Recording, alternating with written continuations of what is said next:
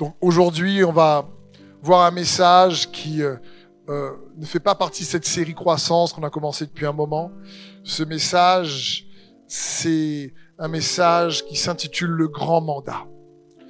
Le grand mandat, ou si tu préfères, la grande commission.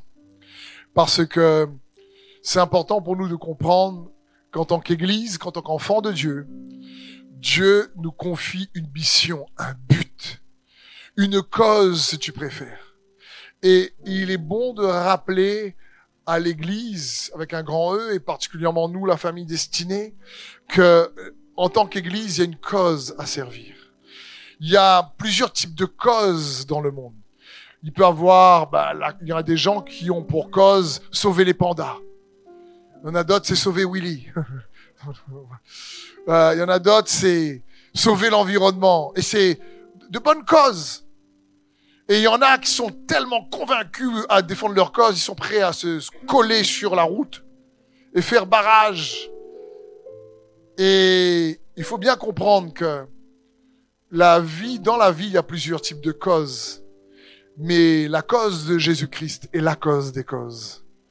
La cause de son royaume, c'est la cause des causes.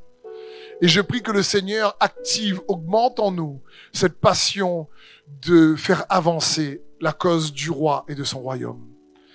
Son royaume rempli d'amour, riche en paix. Euh, son royaume qui est invisible, mais bien tangible et bénéfique. Parce que cette cause, celle de Christ Jésus, de son royaume, en plus, est accompagnée des meilleures et des plus belles promesses.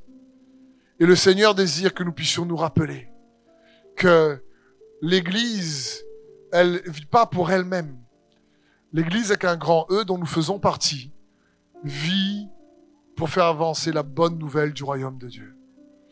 Et il y a un mandat, on connaît ce mandat dans l'Église en général, connu sous la grande commission, où Jésus nous encourage, ce mandat vient de lui. Et j'aimerais peut-être remettre l'emphase ou réactualiser, ou comme j'aime dire, peut-être upgrader ou compléter euh, notre compréhension de cette grande commission. Parce que c'est important de pouvoir vivre avec un but. Il n'y a aucun grand homme de Dieu, ou même aucun grand homme, aucune grande femme qui n'a pas, pas servi une grande cause. Parce que c'est la grandeur de ta cause qui t'apporte de la grandeur. Comprenez? Si vous prenez, euh, même, par exemple, Nelson Mandela, sa cause était noble.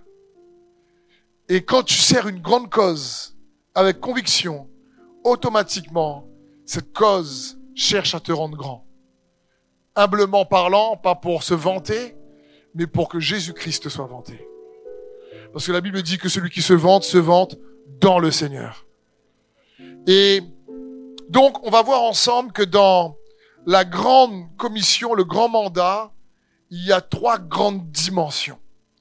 Trois grandes dimensions pour que nous puissions comprendre que la grande commission, pour qu'elle soit complète, il nous faut réellement vivre ces trois dimensions. La première, oui, c'est l'évangélisation.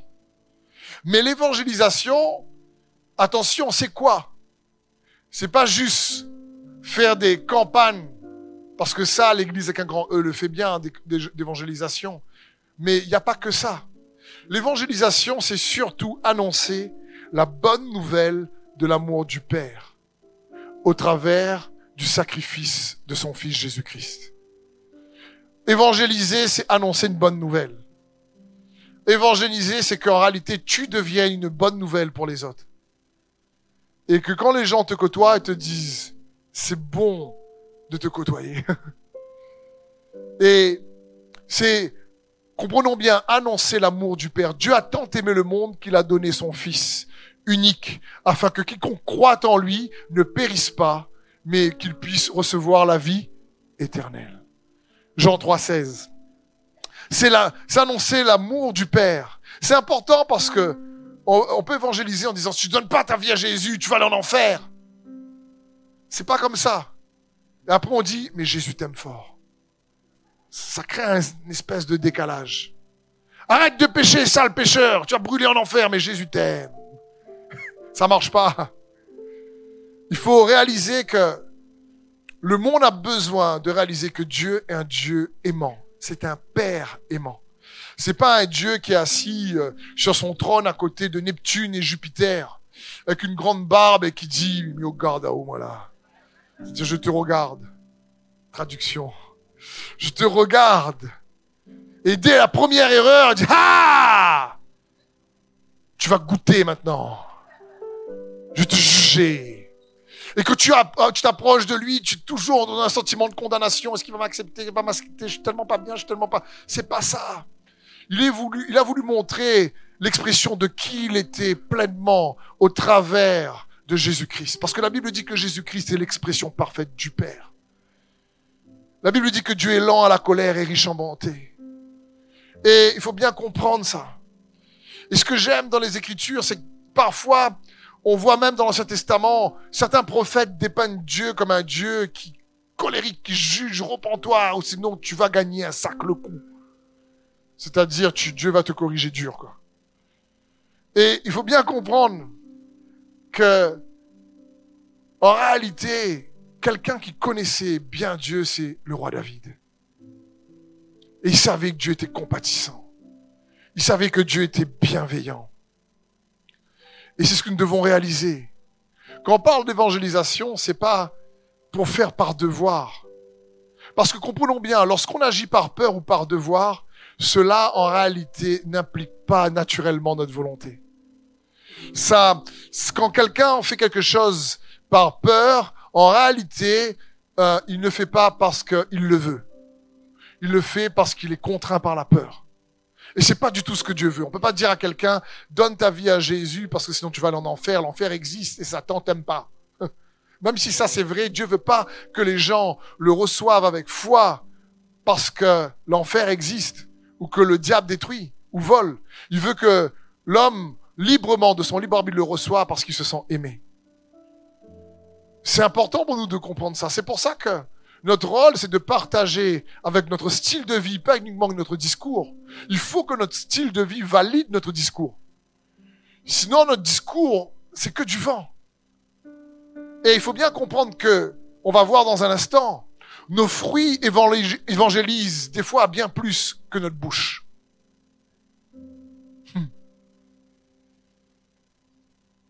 Je comprends. Là, certains on peut dire à moi. Mais c'est important de comprendre ça, il faut chercher. Et on parle ici vraiment de, de dépeindre comment Dieu aime au travers de son Fils Jésus-Christ, comment il fait grâce, comment Dieu aime le pécheur.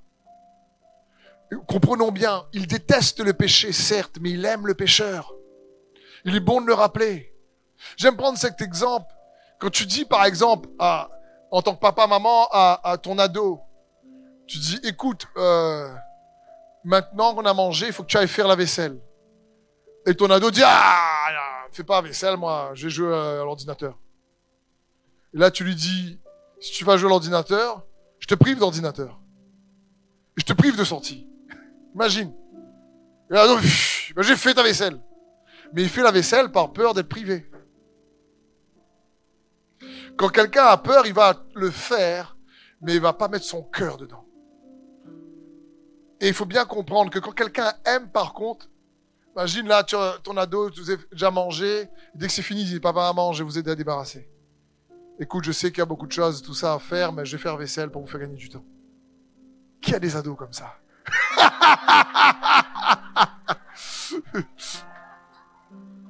Non, papa, maman, écoute, je vois que vous avez une dure journée, mais je vois que vous m'aimez tellement que je veux que cet amour vous montre que je produis une réciprocité d'amour envers vous. Et donc, c'est pour ça que sans vous demander, je vais mettre aussi à vous servir. Et ensemble, de manière collaborative, on va prendre soin de la maison. C'est super ado. Il faut. Mais en réalité, on a déjà vu ensemble au départ, on a tous été ados. Hein. Moi, premier, hein, je me rappelle, on avait une, vidéo euh, qu'on a revue il y a quelques temps de ça, où ma maman me dit euh, va faire la vaisselle justement, et je réponds en créole, je traduirai après, tout le temps moi-même. Ça veut dire tout le temps moi-même, quoi. Je, devais avoir 12 ans. Donc, euh, franchement, je, je, je rappelle la vidéo. On voit la vidéo, on me dit tout le temps moi-même, nerve moi, tout le temps moi-même. Quand je dis pas Johnny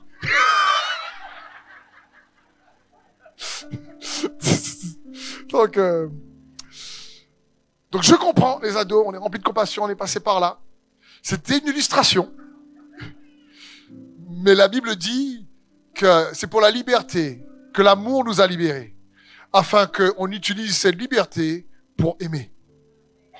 Et non pas pour faire quelque chose selon notre propre volonté, cacher uniquement, faire quelque chose que pour nous. Et on se rend compte que pour gérer sa liberté, il faut beaucoup aimer. Et donc c'est pour ça qu'en tant qu'enfant de Dieu, on peut pas aimer Dieu si on n'a pas reçu son amour en premier. Parce que son amour est d'un autre niveau. Et évangéliser, c'est non seulement de partager l'amour de Dieu le Père, mais nous-mêmes, on va voir dans un instant, être transformés par cet amour. C'est un mandat qui, que Jésus lui-même a donné à l'Église à ses enfants. Dans Marc 16, par exemple, la Bible dit, et il leur dit, allez partout dans le monde et prêchez la bonne nouvelle à toute la création. Celui qui croira et qui sera baptisé sera sauvé, mais celui qui ne croira pas sera condamné. Voici les miracles qui accompagneront ceux qui ont cru. En mon nom, ils chasseront les démons, ils parleront de nouvelles langues, ils saisiront des serpents, s'ils boivent quelques breuvages mortels, ils ne feront point de mal. Ils imposeront les mains aux malades et les malades seront guéris. Le Seigneur, après leur avoir parlé, fut enlevé au ciel, il s'assit à la droite de Dieu et ils s'en allèrent prêcher partout. Le Seigneur travaillait avec eux et confirmait la parole par les miracles qui l'accompagnaient. Donc, il dit, allez partout prêcher.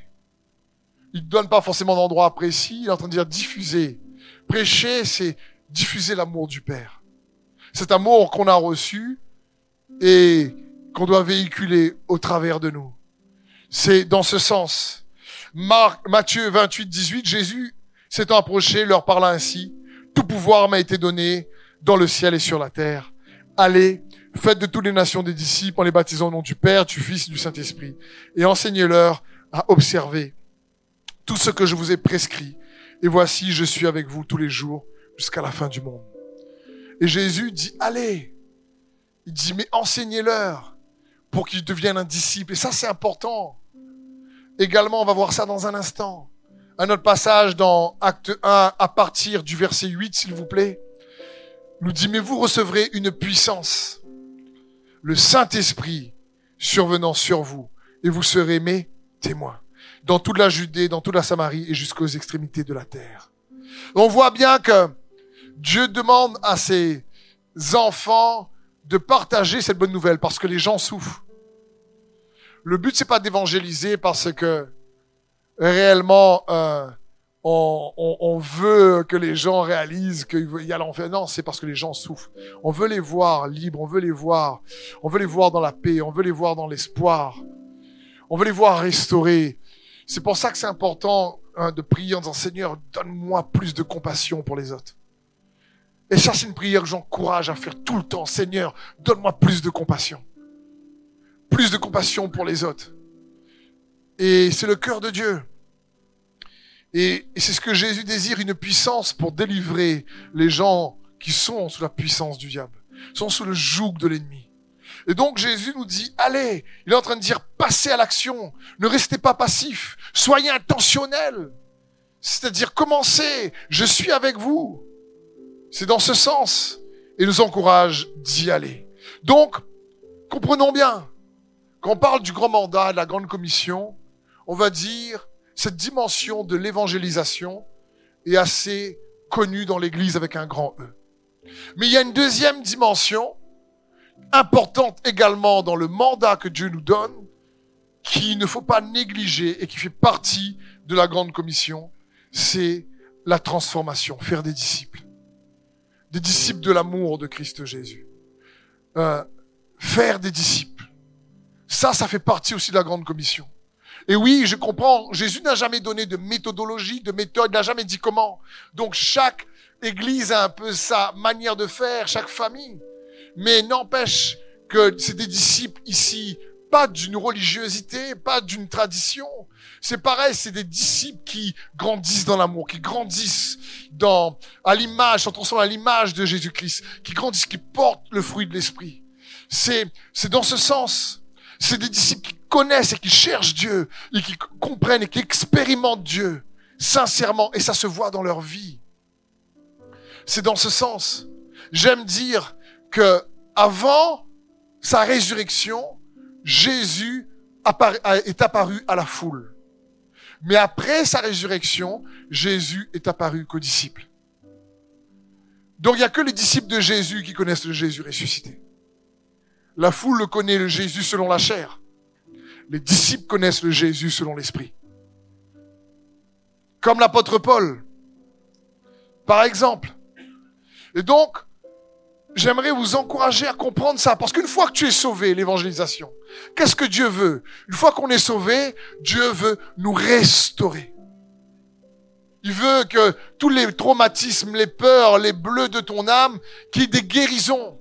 Il veut que tout ce qui t'a, que l'ennemi a fait, euh, qui t'a traumatisé, qu'il y ait une guérison, que tu sois libre de ça.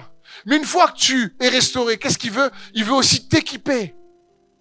T'équiper en tant qu'enfant de Dieu, être équipé avec sa puissance, équipé avec sa sagesse, équipé avec son amour. Nous n'avons pas, la Bible dit, reçu un esprit de peur, mais un esprit de force, d'amour et de sagesse. C'est dans ce sens.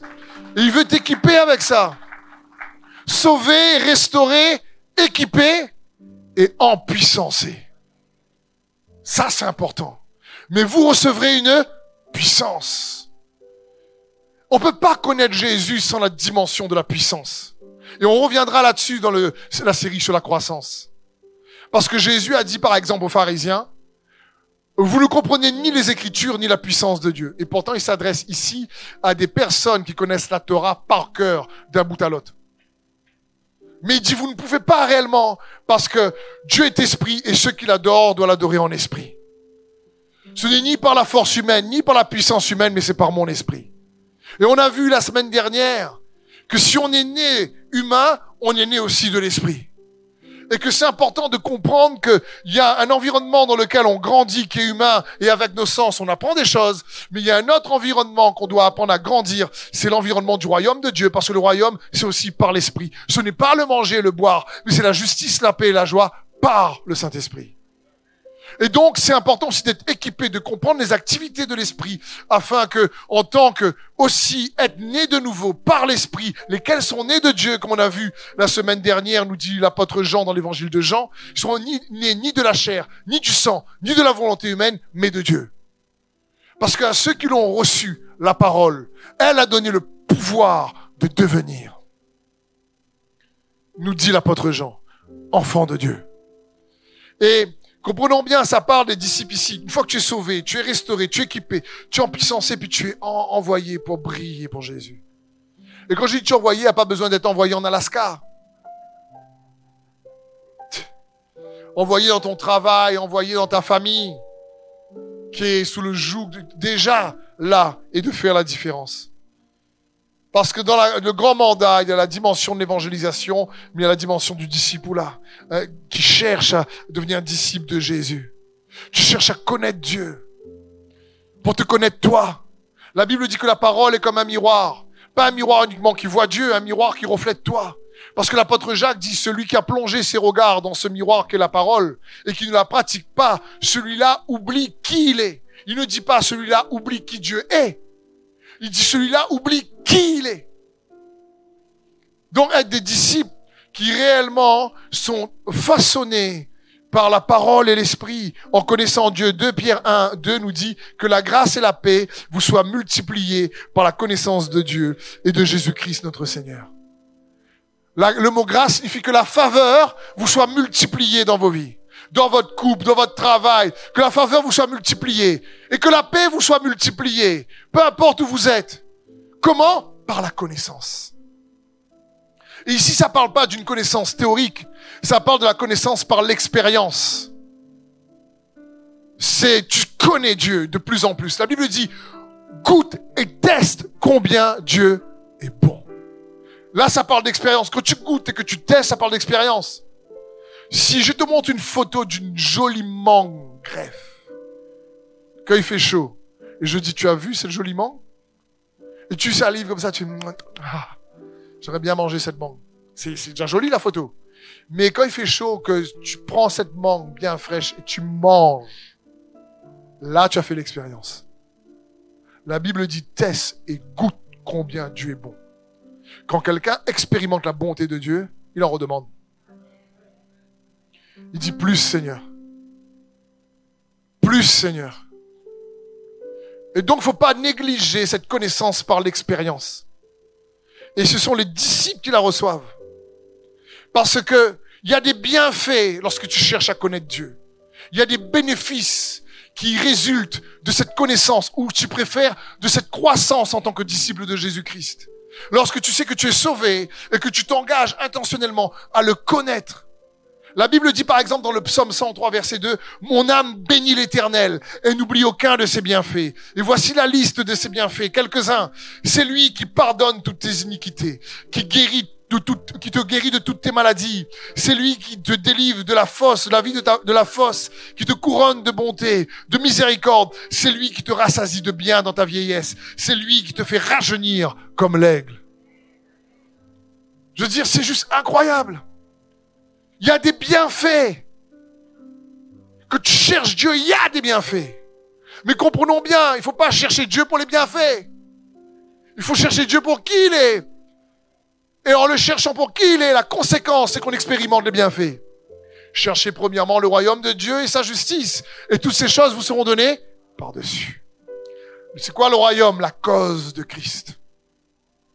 Le mandat de Dieu pour ses enfants, pour la communauté comme pour l'individu. Il dit ici, il est bien fait. Euh, tu reçois le pardon de tes péchés. Tu te sens plus coupable, condamné. Tu es plus sous le poids de la culpabilité et du péché. Il te dit, je te donnerai la guérison. Il parle de la santé. Ça fait partie des bienfaits de Dieu. Il parle ici, ici, je vais te protéger, te délivrer. Il dit, je vais t'honorer dans ta vieillesse. Tu seras rassasié de bien, c'est-à-dire de paix. Pas uniquement de bien naturel, de bien spirituel, paix, joie. Je vais te rajeunir comme l'aigle. Et comme je disais hier, c'est, tu auras des pattes de joie, tellement tu ris. Pas des pattes d'oie, des pattes de joie.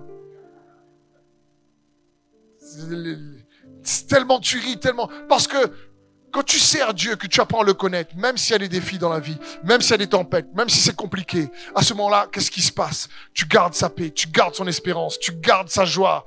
Et comme dit l'apôtre Paul, même en prison, réjouissez-vous dans le Seigneur, je le répète, réjouissez-vous. Et c'est ça que Dieu désire, que tu cherches à le connaître, il y, a une, belle conséquence, il y a un fruit. C'est comme, je prends un autre exemple. Si un homme et une femme veulent se marier parce qu'ils croient que le but du mariage, c'est de les rendre heureux, ben, ils se trompent. Désolé, mari et femme, si vous croyez que je vais me marier pour être heureux. Je vais me marier avec lui ou elle parce que lui, il sait ou elle sait me rendre heureuse. Oui, aïe, oh bonhomme. Mon cousin mauricien. Je veux dire, non. Le but du mariage, Dieu l'a créé pour que l'homme et la femme glorifient Dieu, honorent Dieu dans leur relation, le connaissent et par l'amour que Dieu leur donne, cet amour-là se transmet l'un envers l'autre. Et le, le mariage était donné pour une illustration d'une relation intime entre Christ et son épouse. C'est ce que l'apôtre Paul dit dans Éphésiens. Il y a un mystère dans le mariage parce qu'il y a une relation intime qui illustre comment Dieu veut être intime avec l'homme. C'est juste incroyable. Et la conséquence d'un mariage qui cherche à glorifier Dieu, c'est qu'il va marcher dans plus de bonheur. Il va être plus heureux. Le, côté heureux est la conséquence. Le côté plus de paix, plus de joie est la conséquence. C'est important, c'est pareil que quand tu pries, si on prie et que on cherche Dieu pour toujours y répondre à nos besoins parce qu'il donne des bienfaits. Donc il faut que j'expérimente un peu ces bienfaits. Le problème quand on prie, qu'on est motivé par nos besoins, c'est quoi? C'est qu'il y a deux choses qui peuvent se produire. Soit Dieu ne répond jamais aux besoins, et à ce moment-là, tu te décourages. Soit Dieu répond à nos besoins, et des fois, une fois qu'il a répondu, on ne le cherche plus. Parce que ce qui nous motivait, c'était juste qu'il réponde à nos besoins. Et même si la prière intègre le fait que Dieu réponde à nos besoins, on a déjà vu ensemble que le but de la prière, premièrement, n'est pas de répondre à nos besoins. C'est que dernièrement, même si c'est biblique aussi que Dieu répond à nos besoins, mais Dieu dit quand vous priez, dites notre Père qui est aux cieux, que ton nom soit sanctifié, que ton règne vienne, que ta volonté soit faite. D'abord, c'est parce que on prie pour que sa cause vienne. Au travers de ta vie. Parce qu'on n'est pas sauvé pour aller au ciel tout de suite, on est sauvé pour amener le ciel tout de suite. Que son règne vienne. Que la paix qui est au ciel, que la justice qui est au ciel, que la joie qui est au ciel vienne en toi. C'est dans ce sens. C'est ce qu'il désire. Et quand tu cherches, et gars, tu cherches son règne pour prier. Tu cherches à te transformer lorsque tu prêtes édifier. Tu réclames ses promesses et tu fais des décrets. Tu déclares. Tu, euh, tu emmènes la vie dans, dans ce que tu déclares. Ensuite, tu partages tes besoins. Il y a plusieurs priorités. On a vu ça ensemble. Et c'est important aussi la prière. Et quand on cherche Dieu, Dieu récompense ceux qui le cherchent. Tu le cherches lui et automatiquement, il va répondre à des besoins au-delà de ce que tu peux demander ou penser. C'est comme pour le mariage. Tu as un homme ou une femme qui cherche à honorer Dieu, sincèrement, les bénéfices, même s'ils sont pas parfaits, ça va être que le couple va grandir dans la paix, dans l'espérance et dans la joie. Après, je comprends que parfois c'est compliqué lorsque le mari ou la femme n'est pas dans le Seigneur. Et... Mais vous savez, des fois, les deux dans le Seigneur, et c'est compliqué quand même. c'est pour ça qu'on fait des fois les séminaires de couple. Maintenant que personne ne se sente coupable, qu'on a déjà dit dans le séminaire de couple, un couple parfait, ça n'existe pas. Et avoir un couple solide, c'est un dur travail. Maintenant, c'est pas parce que ton couple est bien que ça veut dire que vous ne disputez pas. C'est-à-dire, ça peut arriver des désaccords. Mais l'idéal, c'est que ce soit le moins possible. Et le moins virulent possible. Amen. Donc, il y a la dimension de l'évangélisation, la dimension de la transformation en tant que disciple, un disciple qui est transformé par la parole, par l'esprit, et qui, vous compreniez, gagne en capacité spirituelle. Sa foi est fortifiée. Donc quand ta foi est fortifiée, qu'est-ce qui va se passer? Il y a quelque chose en toi qui va changer. Et quand la foi augmente, vous savez, un indicateur qui nous permet de voir que la foi augmente, c'est notre manière de parler. J'ai cru, c'est pourquoi j'ai parlé. Ça, c'est important. La Bible dit dans 1 Corinthiens 13, 11, lorsque j'étais un enfant, je parlais comme un enfant. Je raisonnais comme un enfant. Lorsque je suis devenu un homme, j'ai fait disparaître ce qui était de l'enfant. Donc quand ta foi est fortifiée, tu, tu, tu apprends à utiliser l'arsenal du ciel différemment. Tu apprends à t'équiper avec sa parole, à déclarer sa vie, ses promesses dans ta vie. C'est différent. Je veux dire, ton discours change. Je sais pas si par exemple, avant de connaître Christ, euh, dans une phrase, tu disais euh, euh, euh, dix jurons, et que dix ans après, dans la même phrase, tu dis neuf jurons. Il y a un progrès. Mais dix ans, parce que la foi fait en sorte que tu comprends ton langage change, mais pas uniquement pour par rapport à ce qu'on dit, par rapport à ce qu'on déclare sur les situations. Quand quand tu quand tu es fortifié dans ta foi, ton langage change. On voit. Quand j'étais un enfant, je parlais comme un enfant. C'est-à-dire, au lieu de dire, par exemple, que tu es dans une situation d'adversité, au départ, tu dis c'est impossible. Que tu commences à être avec Dieu, tu dis tout est possible pour celui qui croit. Quand, quand tu commences à grandir dans la foi, à un moment donné, tu dis, peut-être que j'ai pas assez de temps. Tu dis, non, Dieu va donner la sagesse pour m'organiser autrement. Ou sinon, quand tu grandis dans la foi, tu dis, écoute, dans ma vie, j'ai connu beaucoup d'échecs. Au lieu de dire ça, tu dis, hé, tu sais quoi, j'ai appris beaucoup d'expérience.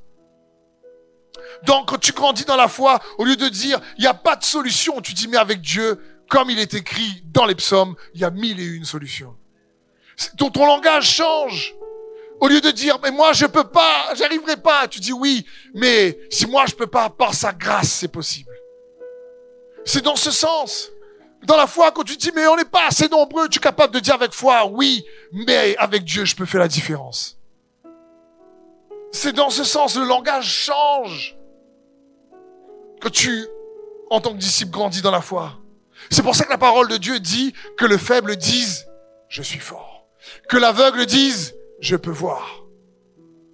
Que le pauvre dise, je suis riche. Qu'est-ce qu'il est en train de dire là? Il dit à un moment donné là, si tu arrives faible, tu comprends que tu es plus tout seul, qu'il est l'Emmanuel, qu'il est avec toi. Et quand j'étais un enfant, je parlais comme un enfant. Quand j'étais un enfant, je pensais comme un enfant. Mais quand je, suis devenu adulte, j'ai abandonné ce qui venait de l'enfant. Le discours change. Quand tu sais que tu regardes ton futur et tu dis, mais Dieu m'a déjà devancé dans mon futur. Au lieu de dire, le monde va mal, là, c'est compliqué, là. Demain, là, oh là là, tant qu'à mes enfants, dans quel contexte ils grandissent tellement compliqué, là, ma peur, ma peur, ma peur. Mais pas, tu arrives à l'église, et je suis un enfant de Dieu, je suis esclave de la peur. Et puis, de le lendemain au travail avec tes collègues, ben, on a vu qu'arriver dans les actualités, c'est dur en ce moment. Ben oui, aujourd'hui, les enfants, comment ça, comment ils tournent, tout ça, c'est pas possible. Et, encore une fois, n'oublie pas, je l'ai déjà dit, j'ai bon. Quand tu dis Amen, ça ne veut pas dire ma prière est finie. Amen, c'est pas je raccroche le téléphone, Seigneur m'écoute plus. C'est ce qu'on croit nous. Ah, je suis plus que vainqueur en Jésus dans l'église. Amen. Puis tu arrives le repas du midi. Euh, alors par rapport à ta situation, c'est dur.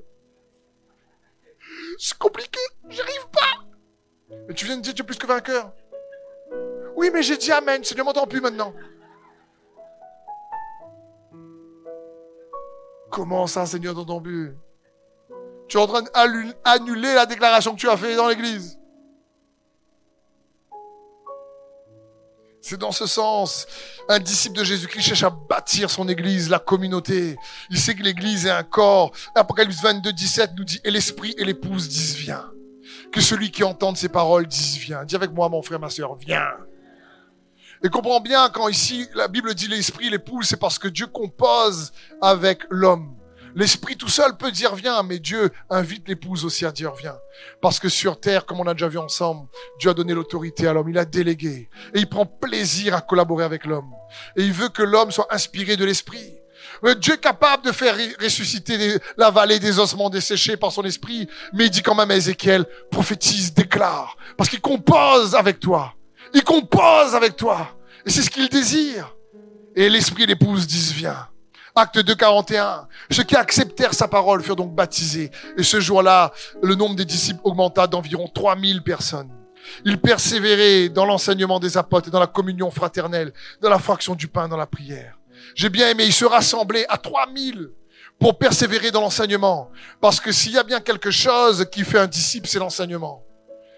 Parce que il faut bien comprendre la qualité de notre transformation, qu'on le veuille ou pas, est en lien avec la qualité des informations que l'on reçoit. Si quelqu'un reçoit que des informations religieuses à propos de Dieu, il risque de, de transformer comme quelqu'un de vraiment très légaliste, par exemple. C'est parce que Dieu veut. Dieu veut qu'on aime. Il veut qu'on soit transformé à l'image de qui il est. Et s'il y a bien une qualité qui représente Dieu, c'est l'amour. Parole de Dieu est claire. Dieu est amour. C'est dans ce sens. Et persévérer, c'est comme si l'Église, comme aujourd'hui, est un lieu de convergence, où il y a un enseignement partagé global. Mais à l'époque, ils se réunissaient tous les jours. Aujourd'hui, c'est compliqué. C'est plus la même rythme de vie. Donc c'est pour ça qu'on a rajouté l'école destinée. C'est comme ça qu'on rajoute un samedi en plus. Plus d'heures. Pour ceux qui veulent chercher Dieu, qui comprennent qu'ils ont un appel, une destinée. Et Dieu a donné des dons comme ça. Il a dit, Ephésiens 4, 11, c'est la stratégie de Dieu pour équiper son Église. Et l'Église, c'est l'invention de Jésus-Christ, malgré les erreurs de l'homme. Malgré dans l'histoire que l'Église a, des fois, oui, fait euh, des erreurs. Mais, mais aux yeux de Dieu, l'Église reste son invention. Et elle renferme en elle un potentiel extraordinaire. Parce qu'elle sert une cause magnifique. Et Ephésiens 4 nous dit, il a donné les uns comme apôtres, comme prophètes, comme évangélistes, comme pasteurs, docteurs, pour le perfectionnement des saints, en vue de l'œuvre du ministère et de l'édification du corps de Christ, l'Église, jusqu'à ce que nous soyons tous parvenus à l'unité de la foi, à la connaissance du Fils de Dieu, à l'état d'homme fait, à la mesure de la stature parfaite de Christ. C'est-à-dire l'état d'homme fait, ça parle si tu traversais par exemple, quand tu arrives à, Jésus il y a quelques années et que tu rencontres une difficulté, si dix ans après, tu rencontres la même difficulté et que tu réagis de la même manière, c'est dommage. C'est dommage. Parce que le but, c'est d'être équipé à la mesure de la stature parfaite de Christ. Premièrement, le grand mandat, c'est l'évangélisation, dimension d'évangélisation, la dimension de la transformation. Ça parle de ressembler à Jésus, d'aimer plus, d'avoir plus de paix, plus de joie. Et troisièmement, un territoire impacté. Ça, c'est quelque chose qui est parti aussi du grand mandat, souvent sous-estimé ou un peu, un peu trop négligé. Pourtant, mon frère, ma sœur, même si on est une jeune église ici, et il est important pour nous de focaliser ce, ce but à atteindre, que la société puisse être au bénéfice de l'impact de l'église, dans le bon sens du terme. Et oui, l'église a fait des erreurs dans l'histoire. Donc l'État s'est protégé parce que oui, il peut avoir des dérives sectaires, des abus. Donc automatiquement, il y a des choses que euh, l'État a mis en place pour protéger. Mais j'aimerais te dire, même si l'État a séparé la République de la religion, ce que l'État aime recevoir et peut recevoir et veut recevoir, c'est l'amour qu'une personne a pour une autre. Ça, c'est important de comprendre. Parce que le monde se meurt et il a besoin de recevoir l'amour. Et ça, c'est une partie négligée de la Grande Commission. Il y a un indicateur qui s'appelle le bonheur national brut. Je sais qu'en étudiant en économie le PIB, le produit PNB, produit national brut. Mais il y a un indicateur qui s'appelle le bonheur national brut. Et le cœur de Dieu, c'est que les bénéfices de ses enfants qu'ils reçoivent, ils le partagent à d'autres. C'est pour ça Jésus dit dans Matthieu 5, 13, vous êtes le sel. C'est qui vous? Vous êtes le sel de la? Il n'a pas dit vous êtes le sel de l'église. Vous êtes le sel de la terre. Mais si le sel perd sa saveur, avec quoi la lui rendra-t-on? Il ne sert plus qu'à être jeté dehors et foulé aux pieds par les hommes. Vous êtes la lumière du monde. C'est qui encore vous? Vous êtes la lumière du monde, pas de l'église. À nouveau. Une ville située une autre montagne ne peut être cachée. On n'allume pas une lampe pour la mettre sous le boisseau, mais on la met sur le chandelier et elle éclaire tous ceux qui sont dans la maison. Que votre lumière luise ainsi devant les hommes, afin qu'ils voient vos bonnes œuvres et qu'ils glorifient votre Père qui est dans les cieux. Lumière égale à quoi ici? Bonnes œuvres. C'est-à-dire là, on voit encore que l'évangélisation n'est pas complète si elle n'est pas baquée, si elle n'est pas soutenue, si, si elle n'est pas fortifiée par des actions qui valident nos discussions. Comprenez? Parce que la foi sans les œuvres est morte. Même si la foi est déclaration, mais la foi est aussi action. Et ici, la parole de Dieu nous dit que votre lumière luise afin qu'il voit vos bonnes œuvres et glorifie le Père. C'est ce que je vous disais. Même si là, il y a en France, par exemple, cette séparation de l'Église et l'État. Mais vous savez quoi? Quand tu fais du bien à l'État, lorsque tu recherches le bien de la ville, même si des fois l'État ne comprend pas la manière dont l'Église fonctionne ou adore Dieu, et que les gens peuvent te regarder et dire tout le temps ça l'Église même, ça l'Église même, et que automatiquement ils peuvent trouver ça bizarre, mais quand tu portes du fruit, ça les touche. Parce que la Bible dit dans Galates 5, 22, au contraire, voici ce que l'Esprit Saint produit, l'amour, la joie, la paix, la patience, la bonté, le service, la confiance dans les autres, la douceur, la maîtrise de soi. La loi n'est sûrement pas contre ces choses-là. Tu peux, tu avoir un policier qui arrive et dit, tu fais trop de bien, toi. Hein. T'arrêter. Tu aimes trop les gens. Chenapan. Pourquoi tu donnes du goût à la société comme ça, tu ajoutes autant de valeur ajoutée Par ta faute, la société va trop bien. La Bible dit que la loi, là, n'existe pas pour les choses justes, elle existe pour ce qui est injuste. Quand il y a une infraction, quand il y a, oui, là, automatiquement. C'est pour ça que l'apôtre Paul dit, mais le fruit de l'esprit, la loi n'est pas contre ces choses. Et le fruit de l'esprit, c'est quelqu'un, un disciple qui a grandi en Jésus-Christ. Il le manifeste au travers de qui il est, de ses œuvres. Franchement, la nation en a besoin. J'ai déjà dit, mais il est bon de le répéter, il y a quelques années de ça, je discutais avec le président d'une collectivité ici à La Réunion, qui est président maintenant, et il me disait, euh, lors d'une discussion, pour moi, la nation française est soutenue par deux piliers, la République et la religion. Et je dis oui, certes, parce que la République est là pour produire de meilleures lois. normalement. Mais l'Église est là pour produire de meilleurs hommes. Parce qu'il n'y a que Jésus qui change les cœurs. Parce que tu peux faire les meilleures lois que tu veux. Et tu peux mettre loi sur loi, loi sur loi, répression sur répression. C'est pas ça qui change l'intérieur. Mais quand les gens rencontrent l'amour de Christ, ça les transforme de l'intérieur. C'est pour ça qu'on ne doit pas sous-estimer l'impact de l'Église. 1 Pierre 2.12 nous dit, ayez au milieu des païens une bonne conduite, afin que là même où ils vous calomnient, comme si vous étiez des malfaiteurs, ils remarquent vos bonnes œuvres et glorifient Dieu au jour où il les visitera. C'est-à-dire peut-être au départ, il comprend pas. Tu, l'invites à l'église, entend prier en langue, tu dis quoi ça? C'est quoi ce truc? Et en même temps, en te côtoyant, il voit que ton, ton amour, c'est pas que du discours. Et ça, ça fait la différence. Jérémie 29, 7 nous dit, recherchez le bien de la ville où je vous ai mené en captivité et priez l'éternel en sa faveur, car votre bonheur dépend du sien. Quand je pense aux citoyens ukrainiens, quand la guerre est arrivée, ceux qui avaient des entreprises, des maisons, qui avaient construit, et le pays est rentré en guerre, et qu'ils ont dû abandonner papa, maman, famille, enfants des fois, partis mon frère, ma soeur, qu'on dit, il est important de prier pour notre nation, là.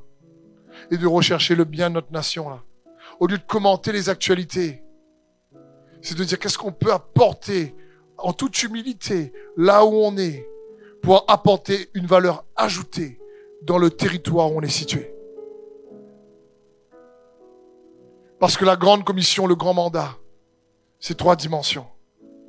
L'évangélisation, la transformation à l'image de Jésus-Christ, ce disciple-là, faire des disciples. Et l'impact, l'influence, apporter une valeur ajoutée au territoire. Faire tout pour que nous puissions réellement euh, améliorer la qualité de vie. Non seulement de ceux et celles qui sont au milieu de nous, avec nous, mais comment on peut améliorer la qualité de vie de ceux qui nous entourent? On va, dans les jours qui viennent, avoir la semaine de jeûne. Et j'aimerais vous encourager à comprendre que le jeûne, c'est pas juste sacrifier un repas. C'est chaque jour, demande à Dieu, qu'est-ce que tu peux faire de bon pour quelqu'un d'autre? Envoie un texto d'encouragement, par exemple. Si tu n'as pas l'habitude d'écrire à ta femme, chérie, je t'aime, tu me manques, fais. Ou tes enfants, fais. Ou si tu n'as pas tu as fait ton époux, fais. Mon Seigneur, qu'est-ce que je peux, qui je peux aider? Seigneur, qui je peux soutenir? Prie pour que la puissance du péché n'ait pas ait moins d'effet possible sur toi.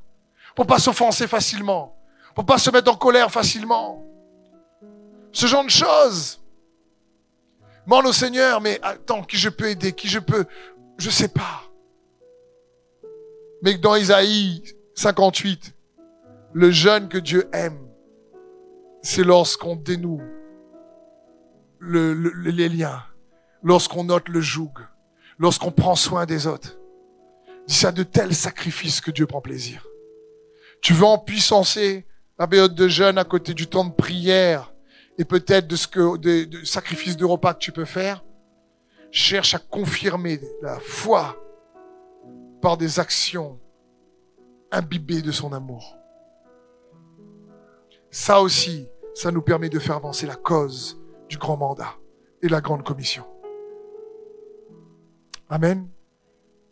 Père, je veux te remercier pour ta présence.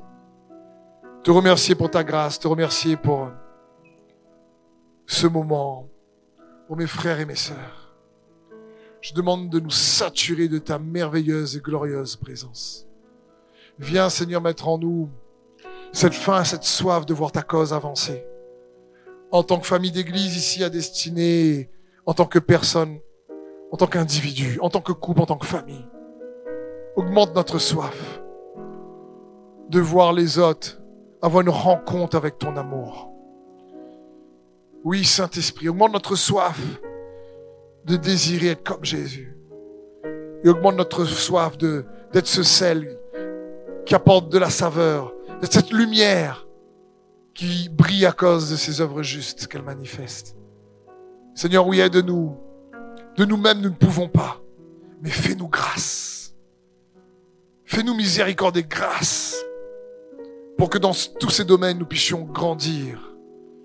Et que par ta main puissante, tu fasses réussir tous nos désirs de faire le bien. Et que par ta main puissante, tu rendes parfaite l'œuvre de notre foi.